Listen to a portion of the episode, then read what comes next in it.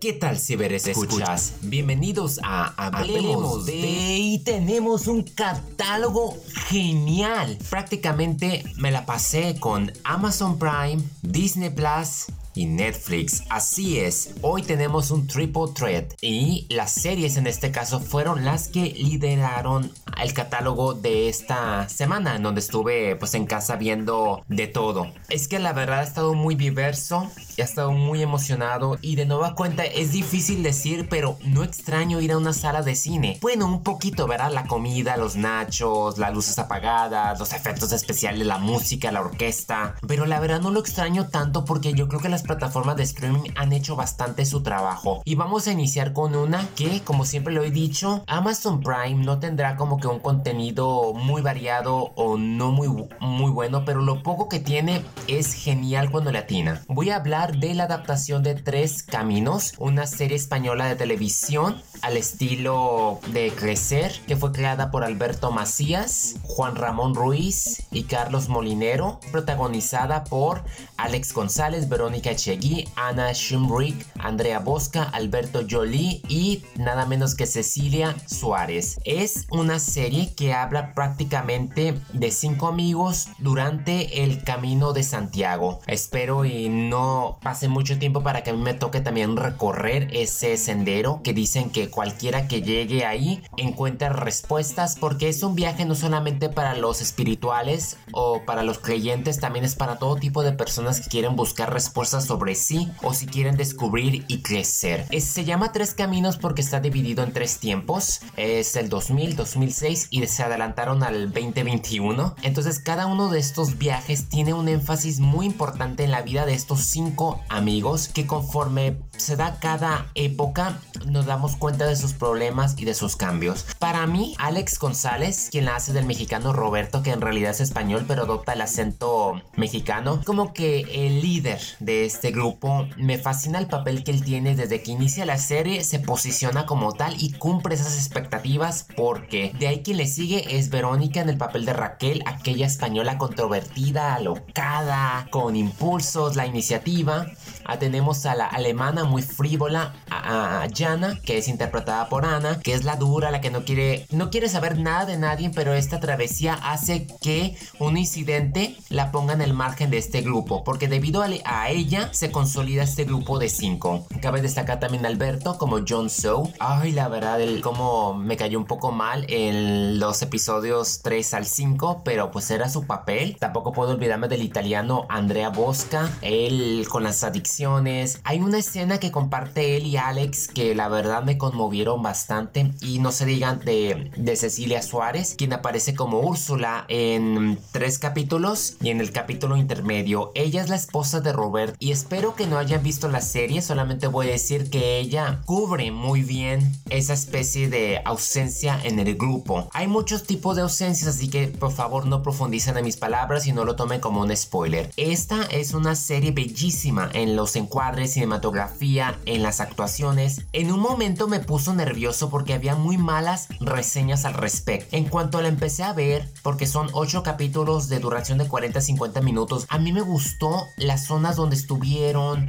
la historia que nos contaron, pero me gustó el humanismo y la esperanza que tiene. Trata en sí de, de cómo a veces uno quiere encontrar su camino solo, pero son las personas a tu alrededor quienes te ayudan a cambiar, crecer y ver la vida desde otro enfoque. Es una serie que yo recomiendo al estilo de, de Merlí. Tiene también The Way, me recordó mucho la película de, de Emilio Esteves y Martin Sheen, que es similar. También tiene el corazón de mm, Alma Salvaje, una que hacía la Reese Witherspoon. También tiene la sabiduría de comer, rezar, amar. Prácticamente ese tipo de serie de consciente de crecimiento, autoestima, desde que inicia hasta que termina y ver los cambios. O sea, para mí, los primeros dos capítulos me, me fascinaron. Es como que wow, la joya de toda esta travesía, los cimientos muy fundamentados. Las siguientes tres es como el Imperio contraataca de Star Wars, que vemos a todos los personajes pasar por cosas oscuras. Todos tienen problemas y todos la están regando a excepción de uno que es debido a una enfermedad. Y los últimos tres capítulos es el desenlace en conjunto de todo y no es fácil de ver. Conforme ves cada capítulo, cada época, imposible que no dejes de conmoverte o de llorar porque es que simplemente es, es muy fuerte, es muy heavy. Yo se la recomiendo y ya, ya dejo de hablar porque ya casi tomé medio programa.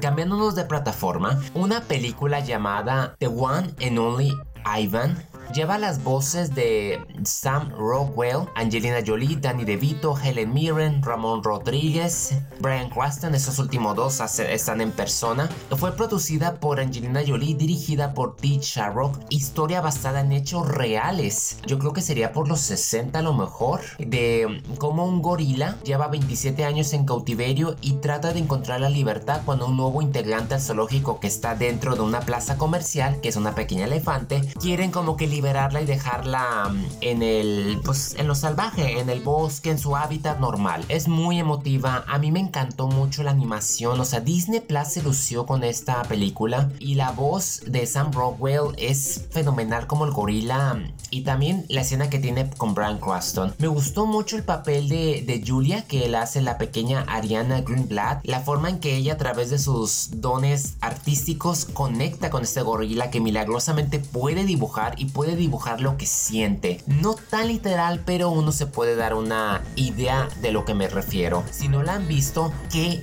están haciendo. Véanla. Y si tienen familia, véanla en familia. Es una película familiar que cumple con los parámetros de Disney Plus, emotiva, efectos especiales de primera categoría, la verdad, un guion que le hace justicia sin duda a la historia y pues las voces. Me encanta toda la forma tan espontánea de los animales de conectar con sus sentimientos. La verdad es un triunfo para Disney esta producción altamente recomendable. Y también hay otra película que me sorprende mucho y se trata de Magic Camp. No me llamaba bastante la atención esta adaptación porque eh, protagonizaba Adam Devine. Y ese actor era muy de humor negro pero dije bueno esa es una producción de Disney Plus y debo de confesar que, que lloré sorprendente verdad o sea Disney Plus sabe qué tipo de películas originales sacar al respecto no comete el error. A lo mejor serán poquitas hasta el momento, híjole, tienen un sello de calidad y aquí hay una escena que el pequeño jovencito, ah, simplemente el actor creo que es Nathaniel McIntyre, no es muy conocido todavía. Él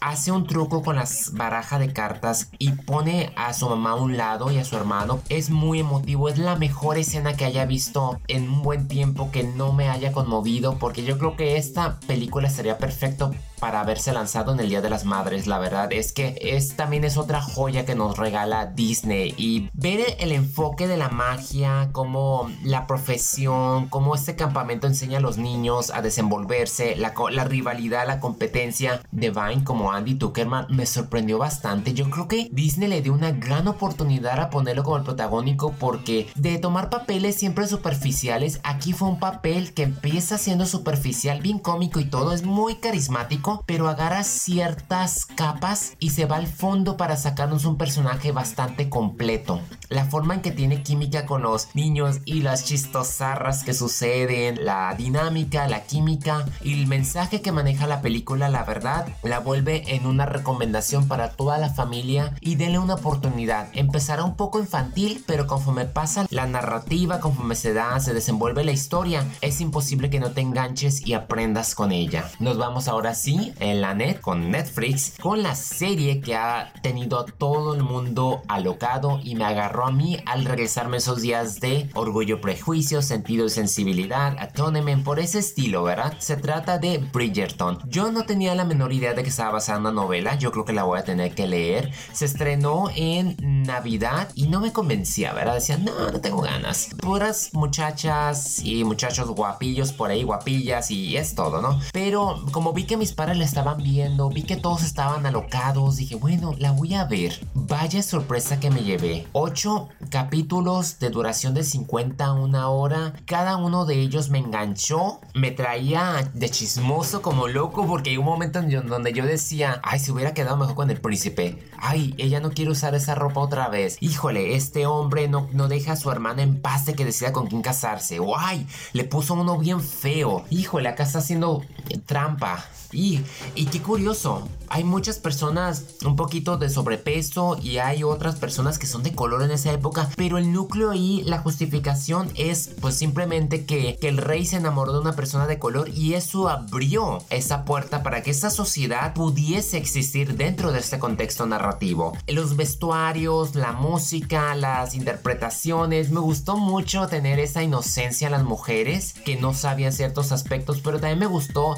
ver a los hombres como que afligidos en el aspecto de que tenían que cumplir ciertos patrones. Qué complicado es esta sociedad, ¿verdad? Y estaba hablando con mis compañeros del trabajo el otro día y dije, yo no me imagino vivir en esa época. Qué difícil. Yo que soy una persona muy sensible, artístico, yo no hubiese sobrevivido en esa época con trabajos logro sobrevivir hasta ahí con la pandemia como que no ayuda demasiado. Aquí me sorprendió mucho a los personajes como Lady Ambury, Anthony Bridgerton, el que es el hermano, a Daphne Bridgerton, que fue muy... No, no, no, no. Todos prácticamente todos, todos me, me gustaron bastante cada uno de ellos, las dinámicas, los chismes. Julie Andrews me gustó también mucho, ella que narra, que es la periodista que saca los trapitos sucios me sorprendió mucho que ella no haya sido la Lady Brown, que se haya revelado otra persona que menos me lo esperaba. Esta serie manejó muchos temas y me gustó el mensaje al final de que de uno depende salir adelante. El aspecto del conde, que es simplemente la forma en que engaña a la diamante, como le podrán decir la señorita Bridgerton. Eh, la verdad es muy sorprendente la forma, pero al final todo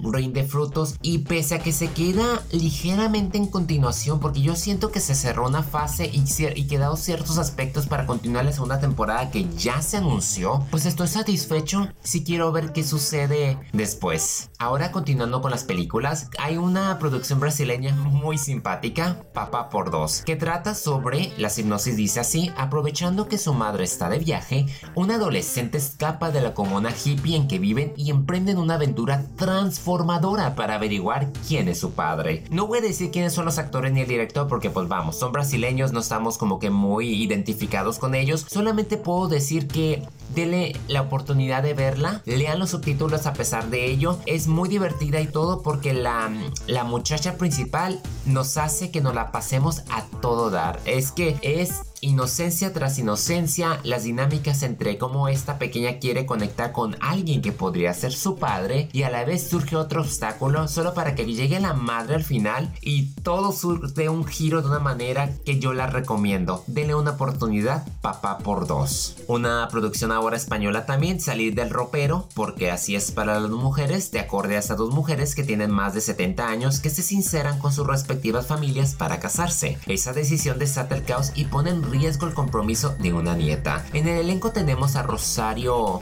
María Sarda, a Verónica Forque, Ingrid García Johnson y es dirigida por Ángeles Reine. Es una película muy campirana, por así decirse, muy sarcástica, donde pues imagínense, dos levianas quieren casar en un pueblo religioso que se sabe de todo. La nieta se comprometió con una familia que es prácticamente muy aliada de Trump, así que pues imagínense el exceso de moral entre comillas. Está muy divertida, me gustó la química entre todo el elenco y te hace pasar un buen rato. No es como que una producción así que digas, wow. Para pasar un buen domingo y si no tienes nada que ver, es un título que sea bienvenido para su catálogo. Ya para cerrar, tenemos una especie de antítesis, bueno, así por decirlo contrario a Tigre Blanco. El ambicioso chofer de una adinerada familia india usa su ingenio y astucia para salir de la pobreza y convertirse en un empresario. Tampoco voy a mencionar quién es el elenco, son desconocidos.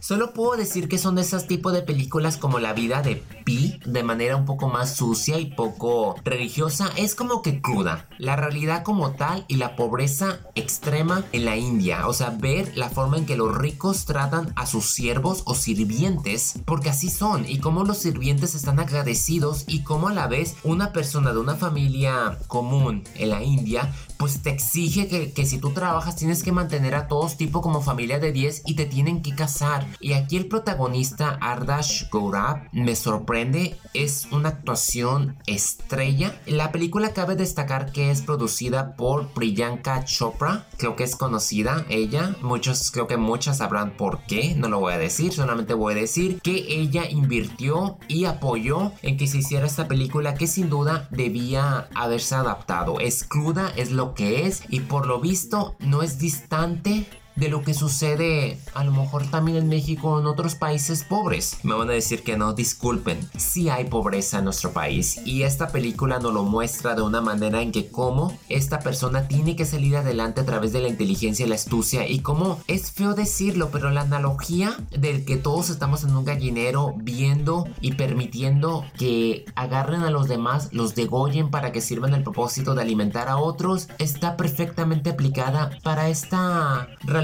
para este contexto. Yo sé, es muy terrible, es muy duro de ver, en parte lo es. Con lo que estamos viendo de la pandemia, cómo las autoridades no reaccionan, no ni siquiera podemos ir a las delegaciones a exigir porque solamente se quedan ahí en stand-by, mientras que los ricos tienen la inmunidad, los políticos se quedan con la millonada, hacen y deshacen. Entonces sí, Tigre Blanco sí es una película que te pone a pensar en este ciudadano, pese a que el logra un poquito salir adelante, por lo menos hizo algo que los demás no pudo hacer y es su honestidad y aceptar cuando hay algo que él tiene que responder. Eso es todo de mi parte. Gracias por haberme acompañado aquí en Hablemos. Ah, sigan al pendiente. Tengo buenos segmentos durante este fin de semana. Adrián Andrade. Hasta, la, próxima.